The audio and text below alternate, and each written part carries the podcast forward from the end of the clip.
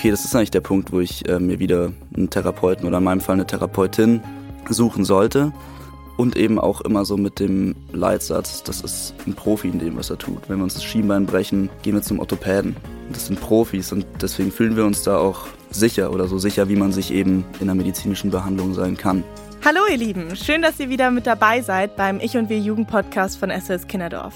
Ich bin Julina. Und ich bin Yannick und wir sprechen heute über Therapie und Therapieplätze und warum es so wichtig ist, darüber zu reden. Und wie sehr es uns helfen kann, das klären wir heute mit ganz tollen Gästen. Und nicht nur das, sondern wir wollen auch was bewegen. Und dafür brauchen wir eure Hilfe, nämlich eure Stimmen für die Online-Petition von SOS Kinderdorf, die unter anderem schnelleren Zugang für mehr Therapiemöglichkeiten für Kinder und Jugendliche fordert. Oh Mann, ich kenne das auf jeden Fall. Ich glaube, ihr kennt das auch. Man macht sich über irgendein Thema ganz lange und breite Gedanken. Wir tragen es dann so ewig mit uns rum und zerdenken alles bis ins kleinste Detail. Und sobald wir aber mit jemandem drüber gesprochen haben, geht es uns meist schon viel besser. Es gibt aber auch so ein paar Dinge, über die man vielleicht nicht so gerne sprechen möchte und wo man sich nicht so leicht öffnet, weil sie uns selber vielleicht Angst machen oder weil wir das Gefühl haben, dass uns bei sowas sowieso niemand helfen kann.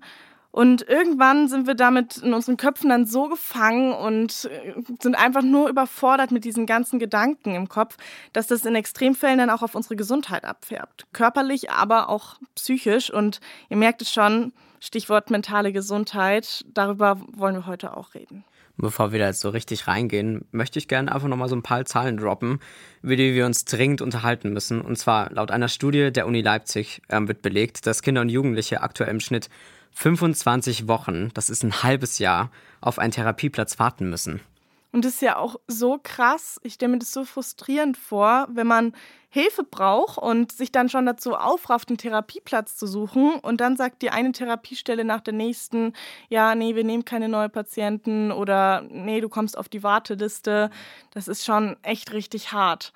Vor allem muss man auch im Hinterkopf haben, dass seit zwei Jahren der Bedarf an Therapie sogar um 60 Prozent gestiegen ist. Und damit ist das Versorgungssystem natürlich total am Limit. Und das ist mein erster Gedanke, das liegt wahrscheinlich daran, dass es zu wenig PsychotherapeutInnen gibt, oder? Ja, das kann ich auch verstehen, dass man da erstmal dran denkt, aber das liegt eigentlich gar nicht daran. Und das kann uns unsere erste Gästin aber genauer erklären. Das ist Hanna Landeck. Schön, dass du da bist. Hallo, ich freue mich auch, dabei Hallo. zu sein. Ja, du bist psychologische Psychotherapeutin für Kinder und Jugendliche in Starnberg. Woran liegt es denn, dass das Versorgungssystem aktuell so überlastet ist? Die Schwierigkeit ist, dass die Kassensitze begrenzt sind für Psychotherapeuten. Also das wird nach einem Bedarf geregelt. Und ich denke, man müsste einfach diese Zahlen überholen. Ne? Also zu gucken, wie hoch ist der Bedarf und mehr Psychotherapeutenstellen schaffen. Kassensitz äh, bedeutet ja, dass man über eine gesetzliche Krankenversicherung das abrechnen Ja. kann.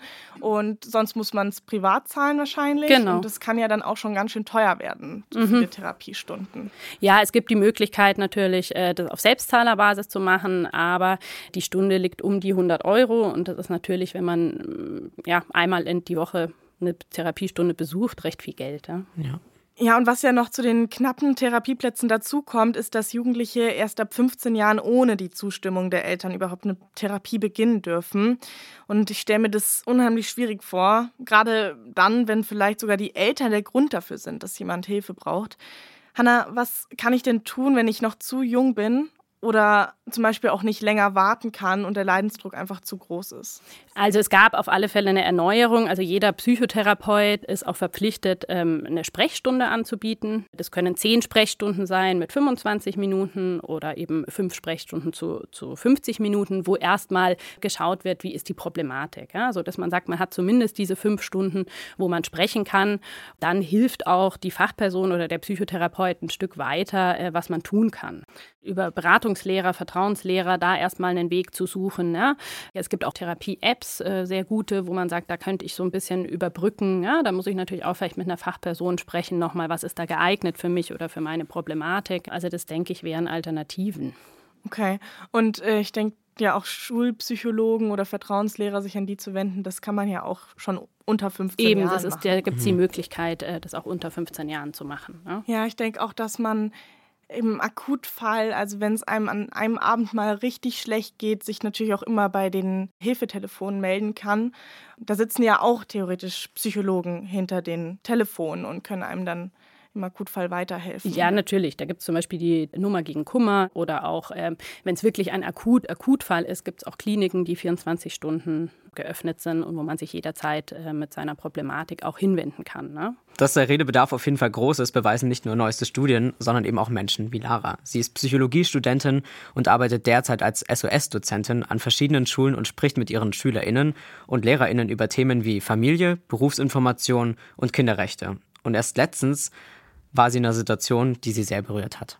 Ich war vor ein paar Wochen in einer Grundschulklasse und dort haben wir mit der Einstiegsfrage gestartet, was ist denn dein größter Wunsch? Und äh, wir haben tatsächlich so in der Vorbereitung eher gedacht, okay, das sind ZweitklässlerInnen, die werden sich Spielzeuge wünschen, Haustiere wünschen oder irgendwie sowas. Und dann war ich sehr, sehr überrascht und auch beeindruckt, dass sich viele der ZweitklässlerInnen einfach äh, gewünscht haben, dass ihre Familie gesund ist, dass es Frieden auf der Welt gibt und dass sie ganz, ganz viel weiter geblickt haben, als ich das in der Vorbereitung so gedacht habe. Und sehr, sehr berührend tut mich immer, wenn viele so junge Jugendliche Gedanken über ähm, Dinge machen, die irgendwie meines Erachtens nach überhaupt nicht zu einem behüteten Aufwachsen ähm, gehören. Ja, gerade in der zweiten Klasse noch, da sollte man sich Gedanken drüber machen, mit wem man am Nachmittag spielt oder ob man die neue Barbie doch jetzt bekommt zu Weihnachten oder so. Einerseits irgendwie schon ein bisschen schön, so dass es irgendwie auch so ein bisschen angekommen ist, aber äh, ich finde das selber auch einfach nur extrem heftig und ich glaube, bei mir war das damals nicht so. Das ist auf jeden Fall ein Thema, was so mit der Zeit jetzt auf jeden Fall mitgeht. Und wenn Lara an Schulen unterwegs ist, dann stellt sie meistens auch direkt am Anfang mal diese Frage. Die Frage lautet, ähm, hat deine Schule eine Vertrauenslehrerin oder einen Vertrauenslehrer?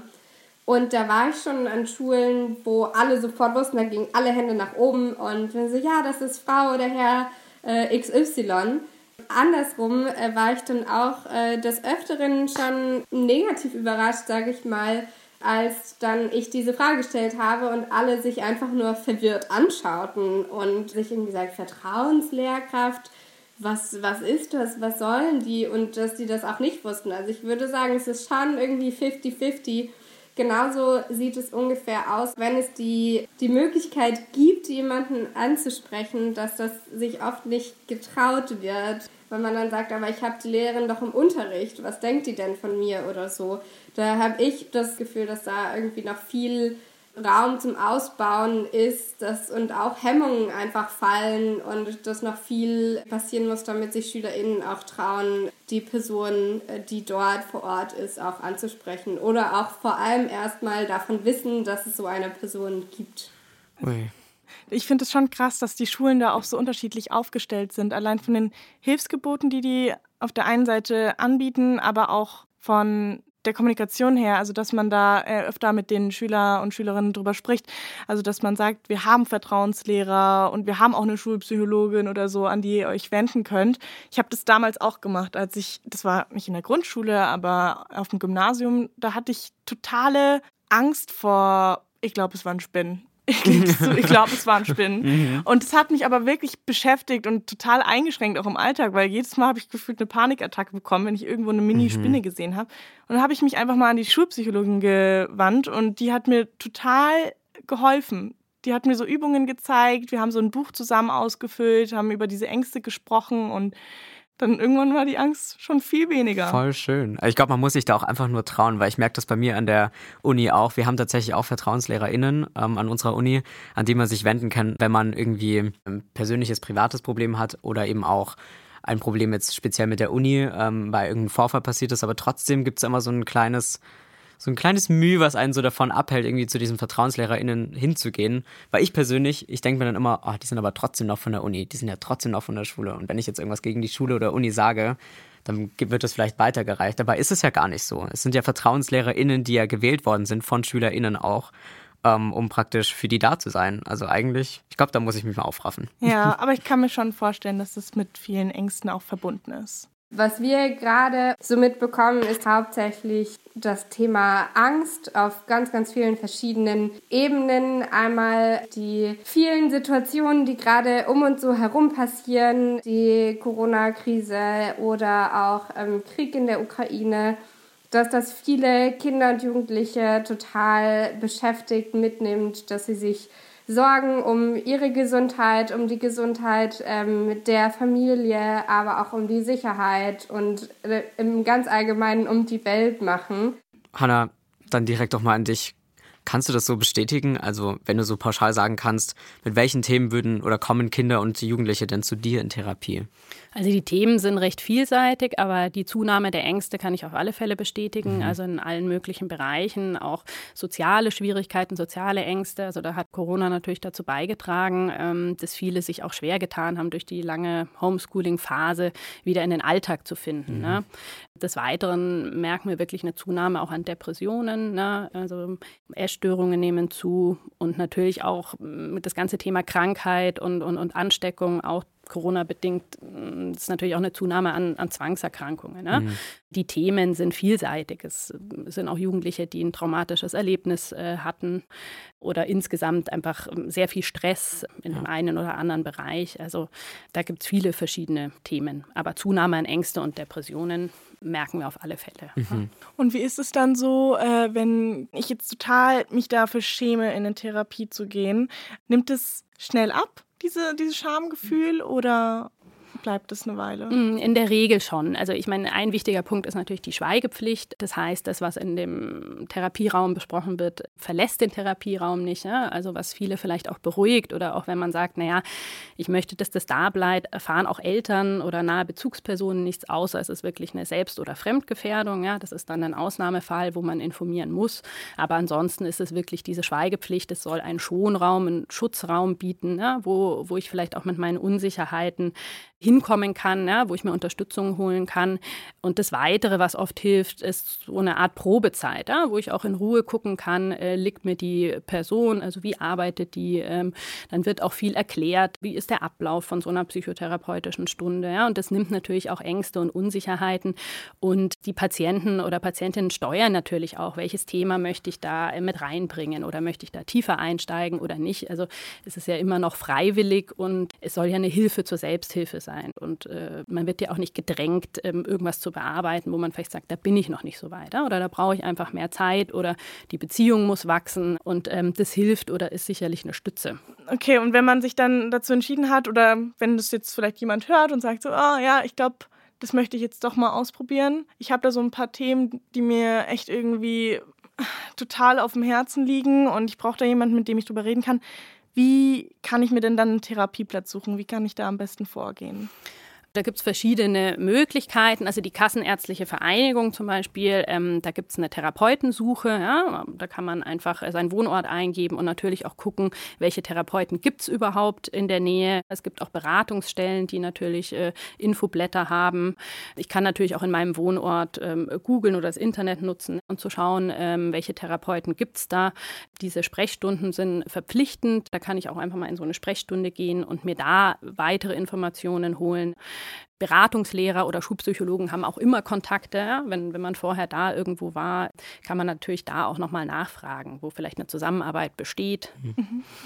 Also das wäre auch ein Weg innerhalb der Schule oder mit Vertrauenslehrern, Erziehungsberatungsstellen. Also die haben alle gute Kontakte, wo man, wo man auch sich nochmal erkundigen kann. Mhm. Ich glaube, was da vielleicht auch so ein Tipp ist, den ich jetzt schon mehrmals gehört habe, weil ich habe einige Freunde, die auch in Therapie sind, die haben gesagt, dranbleiben ja. immer wieder anrufen. Mhm. Und so lästig das ist und so nervig das für einen selber ist, aber dranbleiben. Einfach mhm. immer wieder nerven und sagen, hey, habt ihr jetzt was frei? Kann ich nicht mal zu einer Stunde kommen, wenn irgendjemand absagt oder so? Ich glaube, das kann auch dann dazu führen, dass man vielleicht irgendwie dann doch reinrutscht in den Therapieplatz. Ich würde gerne nochmal so auf die Probezeit zurückgehen, was du vorhin gesagt mhm. hast. Ähm, meine erste Frage ist da, wie lange ist so eine Probezeit oder so eine, so eine Kennenlernphase? Mhm, das sind vier bis sechs Stunden. Vier bis sechs Stunden. Genau. Und ähm, was würdest du sagen, wie, wie laufen die so üblicherweise ab? Also man klärt natürlich erstmal, was ist äh, die Problematik, was ist die Schwierigkeit, schaut natürlich auch nochmal ein Stück weit nach Ursachen, ne? was spielt da alles mit rein. Meistens sind das ja mehrere Faktoren, die hm, zu der jetzigen Situation äh, beigetragen haben. Ja? Man bespricht natürlich auch nochmal das Vorgehen, wie baut der Therapeut so eine Stunde auf. Ziele werden auch eigentlich in der Regel erarbeitet, dass man wirklich sagt, für was möchte ich diese Stunde, also was ist mein persönliches Ziel, wo, wo möchte ich Veränderung? Oder wo sind meine Grenzen auch, wo möchte ich Unterstützung dass man das äh, anfangs dieser Stunden gemeinsam bespricht, damit man da auch gemeinsam an den Themen dranbleibt. Okay. Das Wichtigste ist sozusagen, dass die Patienten Nutzen auch von diesen Therapiestunden haben ja, oder sagen, da kriege ich einfach Unterstützung. Ähm, sei es jetzt wirklich ein Tipp oder auch die Möglichkeit, ähm, einfach mal meine Themen irgendwo loszuwerden. Wie ist es denn dann in einer Therapiestunde? Weil es gibt ja meistens auch so ein paar Übungen, die mhm. wahrscheinlich gemacht werden. Gibt es da irgendeine Übung, die du mal so kurz beschreiben kannst? Mm, also die mache ich immer ganz gern oder die passt auch zu verschiedenen Problematiken. Ähm, es geht ja darum, wenn es mir nicht gut geht oder ich irgendwie Schwierigkeiten habe, dass auch oft mein Kopf sehr voll ist, dass ich dann auch eher vielleicht negative Gedanken habe, Gedankenkreisen habe, Grübeln habe, äh, da vielleicht nicht von dem Thema gut loskomme oder nicht weiterkomme, mich in irgendeiner Form im Kreis drehe. Und die Übung heißt ähm, 5, 4, 3, 2, 1 und ist recht leicht, aber man muss es auch ein bisschen üben. Das heißt, die Patienten üben erstmal fünf Sachen zu nennen, die sie sehen im Raum. Also wenn, wenn ich es jetzt hier machen würde, könnte ich sagen, eine Lampe, ich sehe eine Pflanze, ich sehe einen Tisch, mhm. ich sehe euch, ich sehe Papier. Die zweite Runde wäre dann fünf Sachen, die ich höre. Das wird dann schon ein bisschen komplexer, also dass man auf die Geräusche achtet. Und die letzte Runde wäre fünf Sachen, die ich spüre. Mhm. Also ist mir gerade warm, ist mir gerade kalt, ist auch nicht immer so leicht oder merke ich Aufregung. Ähm, aber was passiert? Ich unterbreche dieses Grübeln oder dieses Gedankenkreisen. Ich komme so ein bisschen zurück ins Hier und Jetzt und setze mich mit meiner Umgebung auseinander. Das kann mal hilfreich sein, wenn ich das Gefühl habe, ich bin in so einer Gedankenschleife, sag ich mal, ja, oder in so einem Gedankenkarussell, wo ich einfach gerade nicht gut rauskomme. Das wäre jetzt so eine praktische Übung. Das macht man natürlich in der Therapiestunde und übt es auch immer wieder. Und dann können die Patienten aber auch zurückmelden, ich kann das im Alltag umsetzen oder eben nicht so gut. Dann schaut man natürlich nach anderen Möglichkeiten. Also das ist quasi, man erhält diese Tipps und Unterstützungen und testet im Alltag so ein bisschen, ist das was für mich? Weil nicht jede Strategie oder jeder jeder Tipp ist geeignet für, für jede Person. Also es ist dann so eine Art Ausprobieren, dass man auch schaut, ähm, gelingt mir das? Ja? Okay. Wie ist es denn, wenn ich jetzt eine außenstehende Person bin und ich merke, einer Freundin von mir geht es irgendwie gar nicht gut, die ist total komisch, die kommt irgendwo irgendwie nie mehr mit zum Kino oder wenn wir mit Freunden rausgehen oder so, die ist in der Schule auch total lustlos und kann sich gar nicht motivieren und konzentrieren. Was kann ich dann machen als Außenstehende? Gibt es da eine Möglichkeit, irgendwie zu helfen? Ja, ich denke sicherlich erstmal vielleicht versuchen, das persönliche Gespräch zu suchen oder zu sagen, auch man ist als äh, Freundin da oder man, man bemerkt es, ja, man macht sich Sorgen. Und dann kann man natürlich auch über diese anonymen Beratungsstellen gehen. Das wäre sehr niedrigschwellig, dass man vielleicht sagt, ich spreche da erstmal vielleicht meine Themen an, wenn das in Frage kommt. Man kann dann natürlich auch schauen, was ja schon angesprochen worden ist, Beratungslehrer, Vertrauenslehrer ja, oder eben wirklich dann auch die Psychotherapeutensuche oder dass man da vorstellig wird und erstmal schaut, was ist die Problematik. Mhm. Gibt es da irgendwie einen Ansatz, wie man das vorsichtig der Person irgendwie unterbreiten kann, dieses Angebot von Therapie, weil ich habe immer das Gefühl, dass wenn man das dann mal irgendwo jemanden nennt oder mhm. sagt, dann ist es gleich so ein Thema und dann ist es gleich so, boah, das ist ein Riesending. Also gibt es da irgendwie so einen softeren Weg, um das irgendwie einzuführen? man kann ja auch das Wort Therapeut oder Therapie äh, umgehen, ne? wenn das einfach äh, oft ähm, unangenehm ist. Es ist ja eine Form von äh, Beratung ja irgendwie auch oder Hilfe zur, zur Selbsthilfe. Oder einfach zu sagen, naja, vielleicht hilft auch diese, diese Probezeit zu sagen, es ist, ich muss nicht, es ist freiwillig, aber ich kann mir das einfach mal anhören. Ja? Ich kann ja auch nach einer Probesitzung sagen, es kommt für mich nicht in Frage oder mhm. ich gucke nach einem geeigneten Weg für mich. Coaching, Beratung, genau, Hilfe zur Selbsthilfe, finde ich, ist auch sowas, einfach zu sagen, ähm, gerade wenn ich merke, ich komme allein nicht weiter, ja, muss ich mich nicht auch alleine durchkämpfen, sondern habe die Möglichkeit, eben von außen Unterstützung zu bekommen. Ne? Okay, voll gut. Hier sitzt noch jemand bei uns und hört die ganze Zeit schon ganz ruhig und gespannt zu. Hallo Anton, schön, dass du hier bist. Servus, hi. Sag mal, du bist 25 Jahre alt, Vollblutmusiker, Singer, Songwriter. Und da würde ich jetzt mal sagen, von den Erfahrungswerten, die ich mit MusikerInnen habe, ähm, würdest du sagen, du kannst gut über deine innersten Gefühle sprechen? Ich würde sagen, in meiner Musik auf jeden Fall besser als zu eher fremderen Leuten, mhm. zu meinen Freunden auch. Aber eher zu einem sehr, sehr engen Kreis. Das heißt, du veröffentlichst die Songs jetzt nicht sofort überall, sondern behältst es eher für dich oder teilst es mit deinen FreundInnen? Vor allem mit meinen Freunden, genau. Mhm. Und möchte aber in den nächsten Wochen möglichst viel Musik releasen und ähm, schauen, wie weit ich mit der Musik komme. Cool. War das schon immer so, dass du einen ganz guten Zugang zu deinen Gefühlen hast und Gedanken? Ich kann es ehrlich gesagt gar nicht so genau sagen, weil es bei mir total situationsabhängig ist, ob ich bereit bin, über meine Gefühle zu reden oder nicht. Auch jetzt gerade merke ich so, ist noch ein Stück weit Unsicherheit da, inwieweit ähm, will ich was erzählen, inwieweit fühle ich mich gerade wohl oder ähm, inwieweit ja, kenne ich mich selber eigentlich genug, um jetzt das zu sagen, was ich eigentlich ausdrücken will, dadurch, dass ich hier auch zugesagt habe.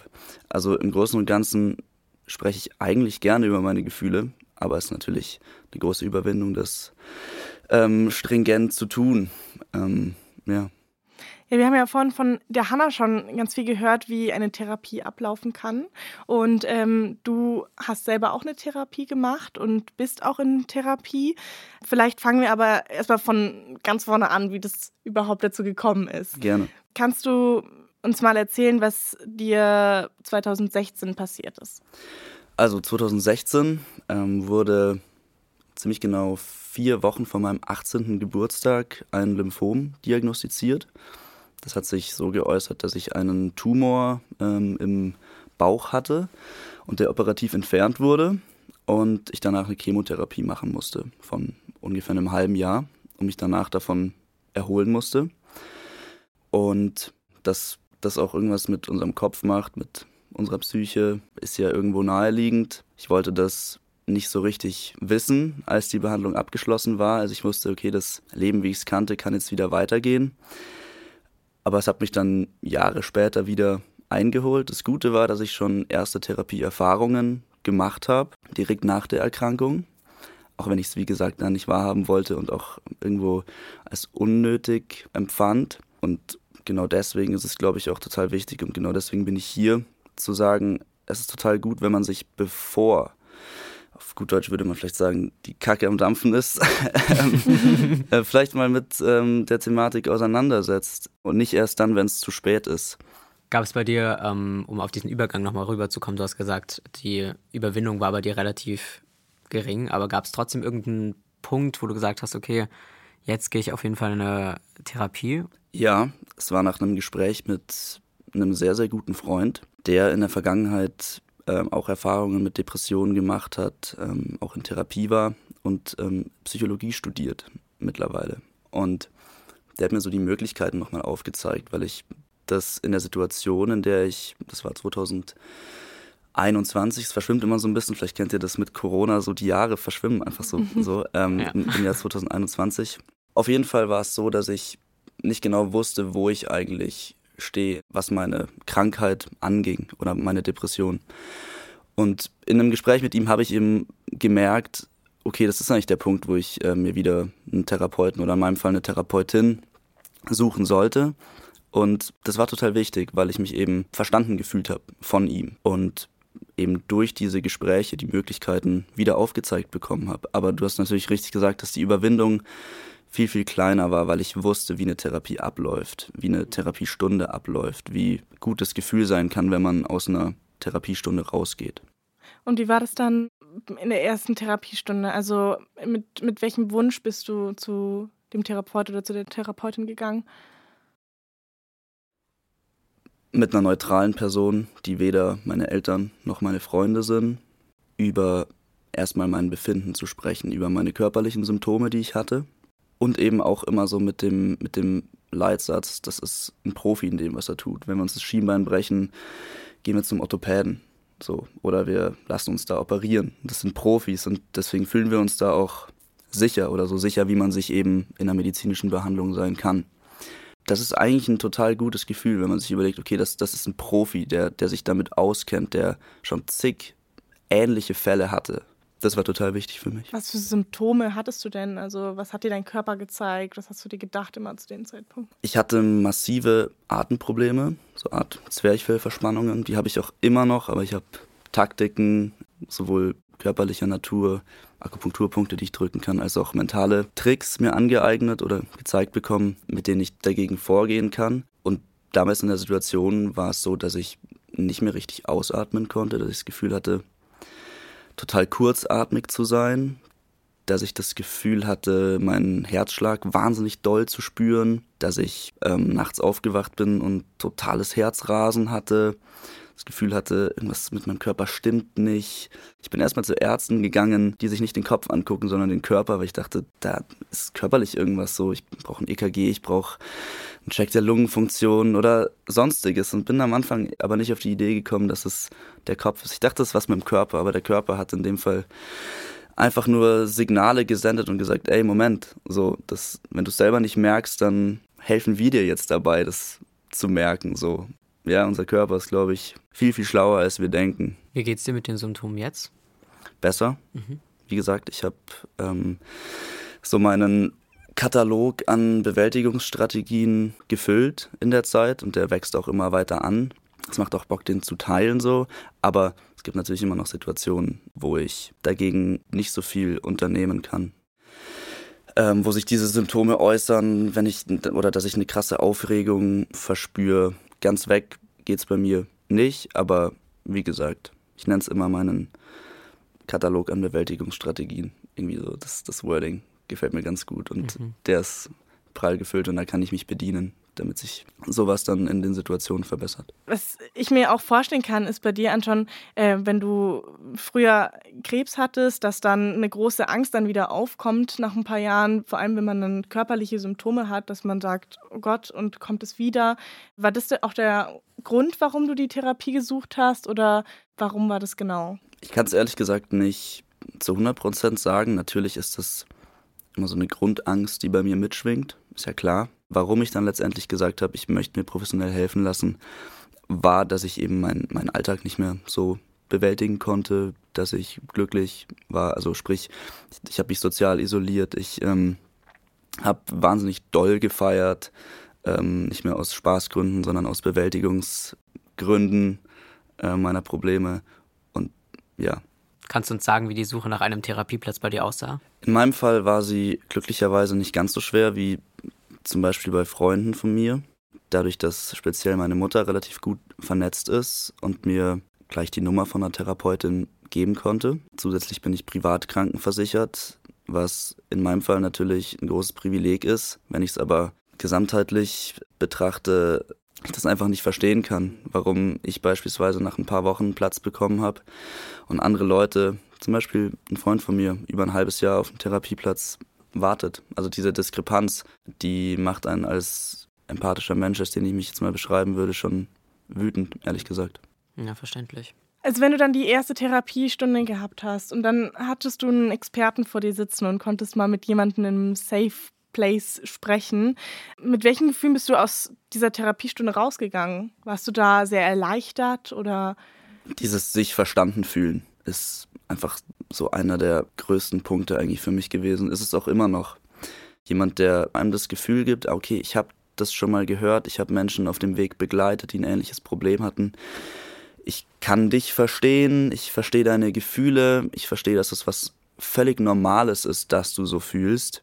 Das ist für mich eigentlich das Entscheidende gewesen. Es ist ja nicht so, dass man wenige Therapiestunden hat und dann kriegt man einen Plan aufgezeigt, das und das musst du tun, dann geht es dir besser und also ist ja keine Anleitung, die man da präsentiert kriegt, sondern es ist eben auf einer, auf einer Gefühlsbasis. Sich verstanden fühlen ist so die prägnanteste Antwort, die ich geben kann.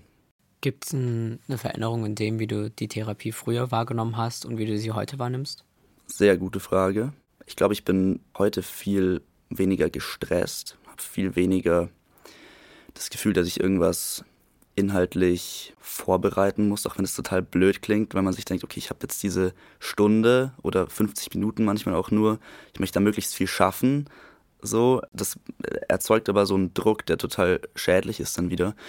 Und heute gehe ich teilweise einfach rein und spreche über irgendwas, was mir in der Stunde davor passiert ist. Was eigentlich gar kein großes Thema oder großes Problem ist, sondern was teilweise einfach stellvertretend für eine Art von Gefühl oder, oder Lage, in der man sich befindet, steht. Also viel mehr im Moment zu sein, wie geht es mir gerade und nicht zu sagen, okay, ich habe dieses Problem, ich habe das Problem, das will ich lösen und hier bin ich gerade mit meiner Wohnsituation nicht zufrieden und so, boah, und das erschlägt einen total.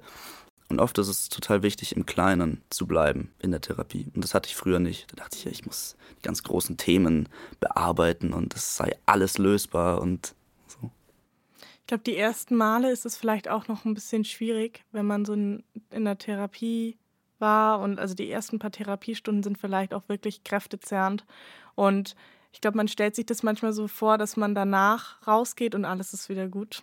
Und man muss sich halt darauf einlassen. Und irgendwann kommt dann, glaube ich, so ein Moment, wo das kippt und wo man dann sagt, okay, und jetzt merke ich, dass es wirklich bergauf geht. War das bei dir auch so? Es war bei mir so ähnlich. Ich weiß auf jeden Fall genau, was du meinst.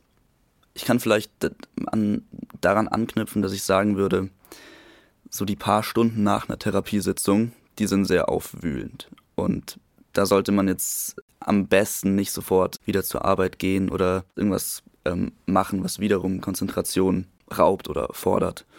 Weil es eben, wie du sagst, sehr aufwühlend sein kann und weil es einfach wahnsinnig viel Denkkapazität ähm, beansprucht. Und das ist auch gut so, sonst, sonst lohnt es sich ja, mal so gesagt, auch nicht so, wie es könnte. Und wie war für dich der Moment, als du gemerkt hast, jetzt wird es wieder besser? Was mir sofort einfällt, ist, dass es mehrere Tage gab, an denen meine körperlichen Symptome zurückgegangen sind. Also dass ich das Gefühl hatte, ich kann wieder besser atmen, kann mich wieder dazu motivieren, regelmäßig Sport zu machen. Ich kann einfach einkaufen gehen, ohne dass ich immer das Gefühl habe, so, ich, ich bin hier nicht richtig oder ich bin nur ein Beobachter, ich bin gar nicht Teil von, weiß ich nicht, einer Gesellschaft klingt das ein bisschen groß, aber dass man, dass man das Gefühl hat, es gibt eigentlich nicht so einen richtigen Platz für mich, sondern ich bin wieder einkaufen gegangen und war so, nee, ich bin jetzt der Erste, der jetzt hier, keine Ahnung, diesen Mozzarella aus dem Kühlregal nimmst. Du wartest jetzt hier kurz, weil ich war wirklich als Erster da. So ganz blöde, kleine Sachen so, aber wo man davor, wenn man eben Angst hat oder vielleicht eine Angststörung oder sowas hat, ähm, sagen würde so, nee, nee, mach, mach, mach du lieber, weil ich bin ja eigentlich so, ich bin eh nur Beobachter hier und ich schätze mich selber nicht genug wert, um zu sagen so, nee, das ist jetzt auch mal mein Recht hier so. Ich bin ja da richtig gerührt und erstaunt, dass du so offen mit uns darüber redest. Ähm, redest du auch offen mit deinen Freunden oder mit deiner Familie über die Therapie? Ja, definitiv. Es kommt immer darauf an, mit was für Freunden. Wir alle kennen, glaube ich, so eine den Inner Abstufung oder, ja. im Freundeskreis, aber es gibt die Leute, mit denen man eher feiern geht, es gibt die Leute, mit denen man verschiedene Interessen teilt und dann gibt es die Leute, mit denen man vielleicht die Interessen gar nicht mal teilt, aber die viel näher an einem dran sind, mit denen man sich auch viel seltener nur treffen muss, um sich aber wahnsinnig verstanden zu fühlen gegenseitig.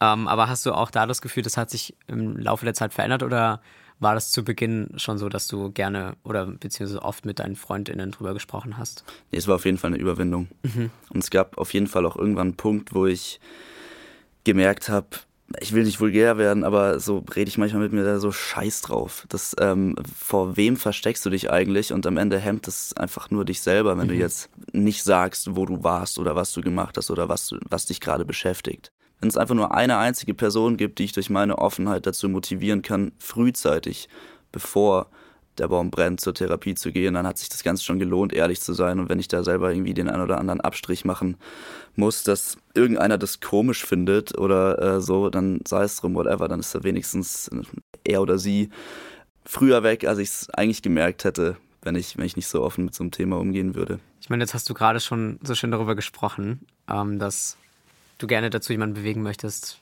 äh, zur Therapie zu gehen, also falls jemand das natürlich benötigt.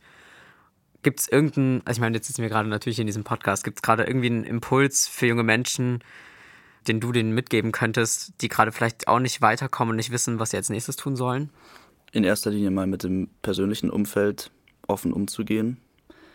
Vielleicht auch nicht mit allen, sondern eben zu gucken, welcher Person kann ich mehr erzählen? Sind es die Eltern?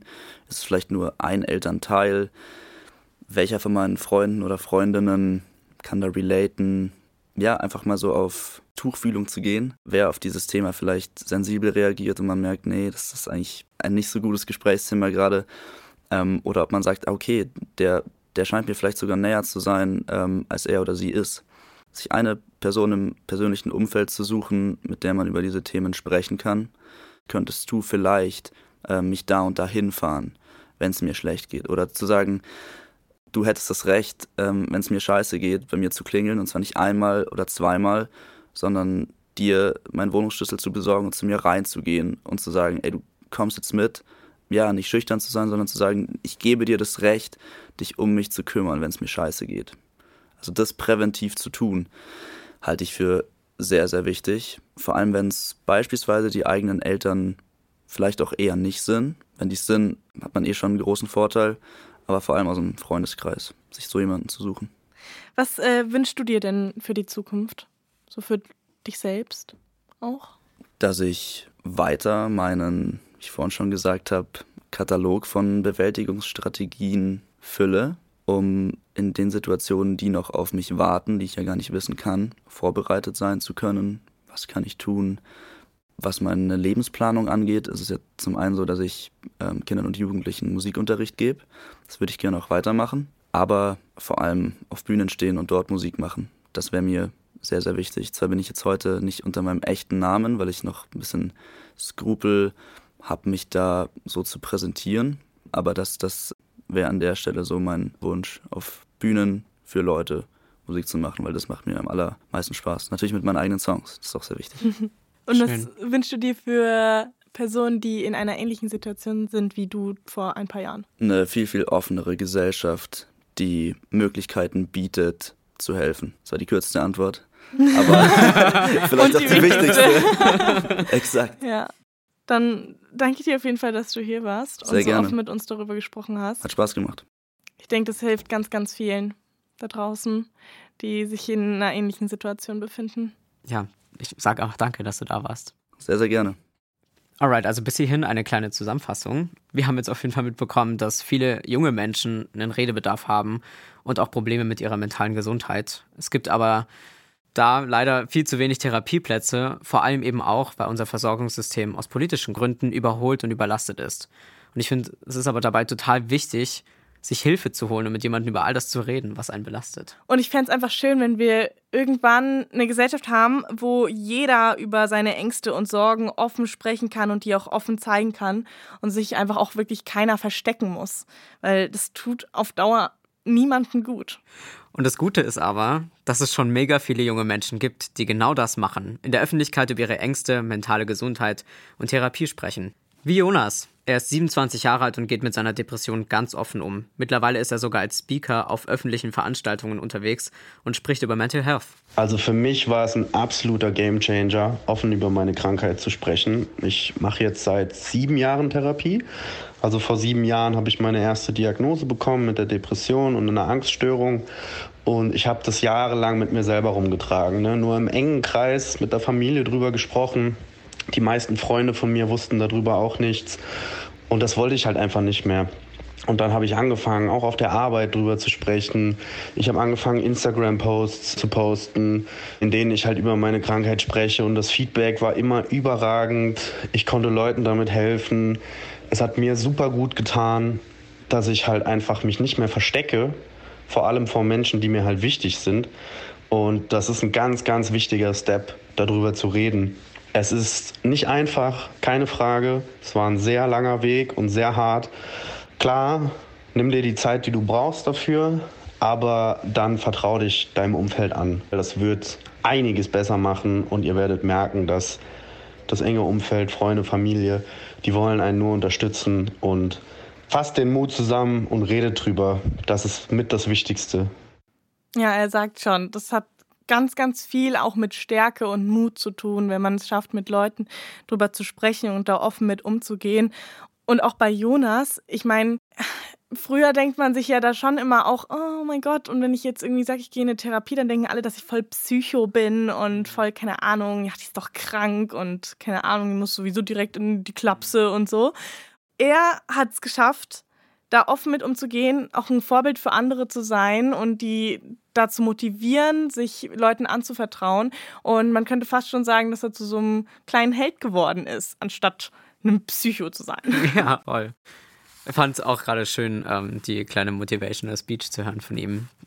Und auch Lara wünscht sich an Schulen einen viel offeneren Umgang mit dem Thema. Also mein größter Wunsch ist einfach, dass das Thema mehr Aufmerksamkeit bekommt und dass alle Akteure in der Schule und am besten auch Eltern ähm, und Verwandte einsehen, dass das ein super wichtiges Thema ist und dass man davor nicht die Augen verschließt, wenn doch mal klar wird, okay, einem Kind, einem Jugendlichen geht es nicht so gut. Und am besten wäre es natürlich, wenn das im Schulcurriculum verankert wird und einfach es total normal ist, auch über die psychische Gesundheit zu sprechen wenn eine Schülerin, ein Schüler zu Ihnen kommt und sagt, es geht mir gerade nicht gut. Ich finde, es ist ein total schönes Erlebnis, was man auch so machen darf, wenn dein, deine Freunde einfach offen mit dem Thema auch umgehen und du selber dann auch das Gefühl hast, du kannst offen mit denen sprechen, weil das connectet einen einfach nochmal viel krasser. Ja. Und ich hatte auch so einen Moment, das war in der glaube ich, 12. Klasse oder so. Bin dann da halt im Unterricht gesessen, mit, keine Ahnung, traurig, mit den Tränen gekämpft mhm. die ganze Zeit. Plötzlich kam ein Kumpel zu mir und meinte, hey, wie geht's dir denn heute? Und dann habe ich ehrlich gesagt, nicht gut. Mir geht's heute richtig beschissen. Und dann direkt total offen und hat sich total mir angenommen, hat gesagt, ja, hey, wenn du reden möchtest, dann ich bin da für dich und so, kannst mich anrufen, können jetzt eine Runde spazieren gehen oder so. Und das ist so schön, weil man dann weiß, man ist nicht komplett alleine damit, sondern man hat Leute, mit denen man sprechen kann und die sich um einen kümmern und sich auch Sorgen machen. Voll schön. Ja, mir ist es ähnlich passiert. Ich habe äh, mit einer Freundin immer Kontakt gehabt und auf einmal saßen wir da und haben ganz offen und ehrlich über alles Mögliche gesprochen. Und dann hat sie sich mir anvertraut, dass sie eben auch in Therapie ist. Und ähm, das hat uns nur, wie du gerade selber schon gesagt hast, einfach nur einen Schritt näher gebracht. Und wir waren, wir konnten da ganz offen drüber sprechen. Ich habe gewisse Dinge dann auch einfach für mich verstanden und ähm, konnte viel besser auch darauf reagieren und auch Hilfe eben geben, die ich ja davor eben nicht geben konnte, weil ich es ja gar nicht wusste. Und dementsprechend ähm, hat uns das einfach wirklich einen Schritt einfach näher gebracht. Und seitdem sind wir tatsächlich auch beste Freunde. Deswegen, Leute, sprecht miteinander. Auf jeden Fall. Hanna, eine Frage zum Schluss. Ähm, was wünschst du dir denn für dich und deine Kolleginnen, aber auch für Patientinnen für die Zukunft? Ich meine, so wie es jetzt gerade ist, kann es ja höchstwahrscheinlich nicht weitergehen. Und es fühlt sich gerade so an, als wenn wir in so einem Hamsterrad gefangen wären. Also gibt es da irgendwas, wo wir, also was du dir wünschst oder einen kleinen Ausblick in die Zukunft, was sich ändern auf jeden Fall muss, um es besser zu machen? Das Allerwichtigste wäre diese verkürzte Wartezeit, ja, dass Kinder und Jugendliche einfach schneller geholfen wird, wenn sie in Not sind oder Hilfe benötigen. Und es kann nicht sein, dass die irgendwie sechs Monate warten müssen, weil einfach äh, zu wenig äh, Psychotherapeuten Kapazitäten haben. Ja. Also ich denke, da müsste man wirklich äh, was verändern und ähm, diese Bedarfsplanung der Realität anpassen, äh, sodass man sagt, diese Wartezeiten werden unbedingt verkürzt. Ja. Also weil das ist, äh, finde ich, wenn die Kinder und Jugendlichen da in Not sind, geht es einfach nicht, dass, dass ich ein halbes Jahr nirgendwo eine Unterstützung bekomme. Also ich denke, das ist das Erste. Das Zweite, was natürlich wünschenswert wäre, auch, dass Kinder und Jugendliche unter 15 Jahre auch ohne Zustimmung der Eltern Unterstützungsangebote äh, bekommen. Und ich denke, man muss einfach äh, vielleicht auch offener mit dem Thema umgehen. Ne? Also ich denke, wenn man da offener äh, spricht oder das ähm, ausführlicher thematisiert, sei es jetzt in den Schulen oder mit Beratungsangeboten, ne? dass man sagt, das ist einfach ein ganz, ganz wichtiger Punkt, auch die seelische Gesundheit. Ja? Und dass da reagiert wird und das kommuniziert wird und das, was getan wird, dass wenn es mir eben nicht gut geht, ich da seelische Probleme habe, dass ich wirklich schnell Hilfe und Unterstützung erhalte halte. Ja, und vor allem, ich denke, wenn man da auch dann anfängt, mal drüber zu sprechen und offen und ehrlich darüber redet, auch im Freundeskreis, dann bemerkt man, wie viele eigentlich auch vielleicht äh, in eine Therapie gehen oder sich darüber mal informiert haben und es eigentlich auch nötig hätten. Und ich finde es halt so krass, weil wir haben es am Anfang auch gehört. Um 60 Prozent ist der Bedarf an Therapie in den letzten zwei Jahren gestiegen. Das heißt, der Bedarf ist da und die Politik reagiert trotzdem nicht. Und man versteht es einfach nicht. Die haben ja auch nichts davon, wenn alle einfach seelisch am struggeln sind und dann nicht weiterkommen. Deswegen müssen die jetzt da echt mal was ändern. Nee, da muss ein Umdenken passieren. Ja? Also das ist, glaube ich, ganz, ganz wichtig, äh, dass man auch schaut, äh, wie ist die aktuelle Situation? Was, was hat auch Corona gemacht und äh, wie sieht das in der Realität aus? Und dass man nicht an, an Zahlen oder Bedarfe gebunden ist, sondern wirklich guckt, das sind doch Kinder und Jugendliche, die Unterstützung möchten, die Unterstützung wollen. Und da muss der Zugangsweg einfach vereinfacht werden. Also ein Umdenken muss passieren. Und ich glaube, da kann jeder von uns einiges zu beitragen, wenn wir offener mit dem Thema umgehen und uns da einfach auch informieren, wie wir auch in der Politik dann zusammen was verändern können. Und ja, vielen Dank, Hanna, dass du dabei warst und uns alle schon ein Stückchen näher zum Umdenken gebracht hast. vielen, vielen, vielen Dank, Hanna, für deinen Einblick. Ja, gerne. An dieser Stelle reden wir normalerweise über die SOS Lifehacks. Die findest du dieses Mal direkt in den Shownotes zum Nachlesen. Jetzt wollen wir aber noch was in eigener Sache loswerden. SOS Kinderdorf, genau gesagt dem Kinder- und Jugendrat, liegt das Thema mentale Gesundheit und Therapiemöglichkeit für Kinder und Jugendliche total am Herzen und wir wollen nicht nur darüber reden, sondern wollen auch, dass sich etwas tut. Und deshalb sammeln wir eure Unterschriften, um gemeinsam auf höchster Bundesebene der Politik mal wirklich richtig Dampfwitz zu machen. Wir fordern unter anderem all die Dinge, über die wir vorhin gesprochen haben, in einer Petition. Und zwar wollen wir mehr Therapiemöglichkeiten für Kinder und Jugendliche, selbstbestimmte Entscheidungen zur Therapie auch unter 15 Jahren und einfach einen offeneren Umgang mit mentaler Gesundheit in der Öffentlichkeit. Also klickt jetzt auf www.sos-kinderdorf.de slash deine Stimme und unterschreibt die Petition. Sagt es all euren Freunden und Bekannten und Familien, wirklich jeden, den ihr kennt. Denn wenn wir 50.000 Unterschriften zusammen haben, stehen die Chancen sehr gut, dass wir was bewegen können. Ja, und wie immer gilt sonst, lasst uns gerne euer Feedback und eure Bewertungen da, da freuen wir uns echt immer total drüber. Und folgt uns auch gerne bei TikTok unter soskinderdorf.de. Dort seht ihr immer, wenn die nächsten Podcast-Folgen rauskommen, was die Themen sind, wo ihr vielleicht auch mitmachen könnt und natürlich auch alle Infos zur Petition. Und ganz, ganz wichtig zum Abschluss, pass auf dich auf, denn du bist der wichtigste Mensch in deinem Leben.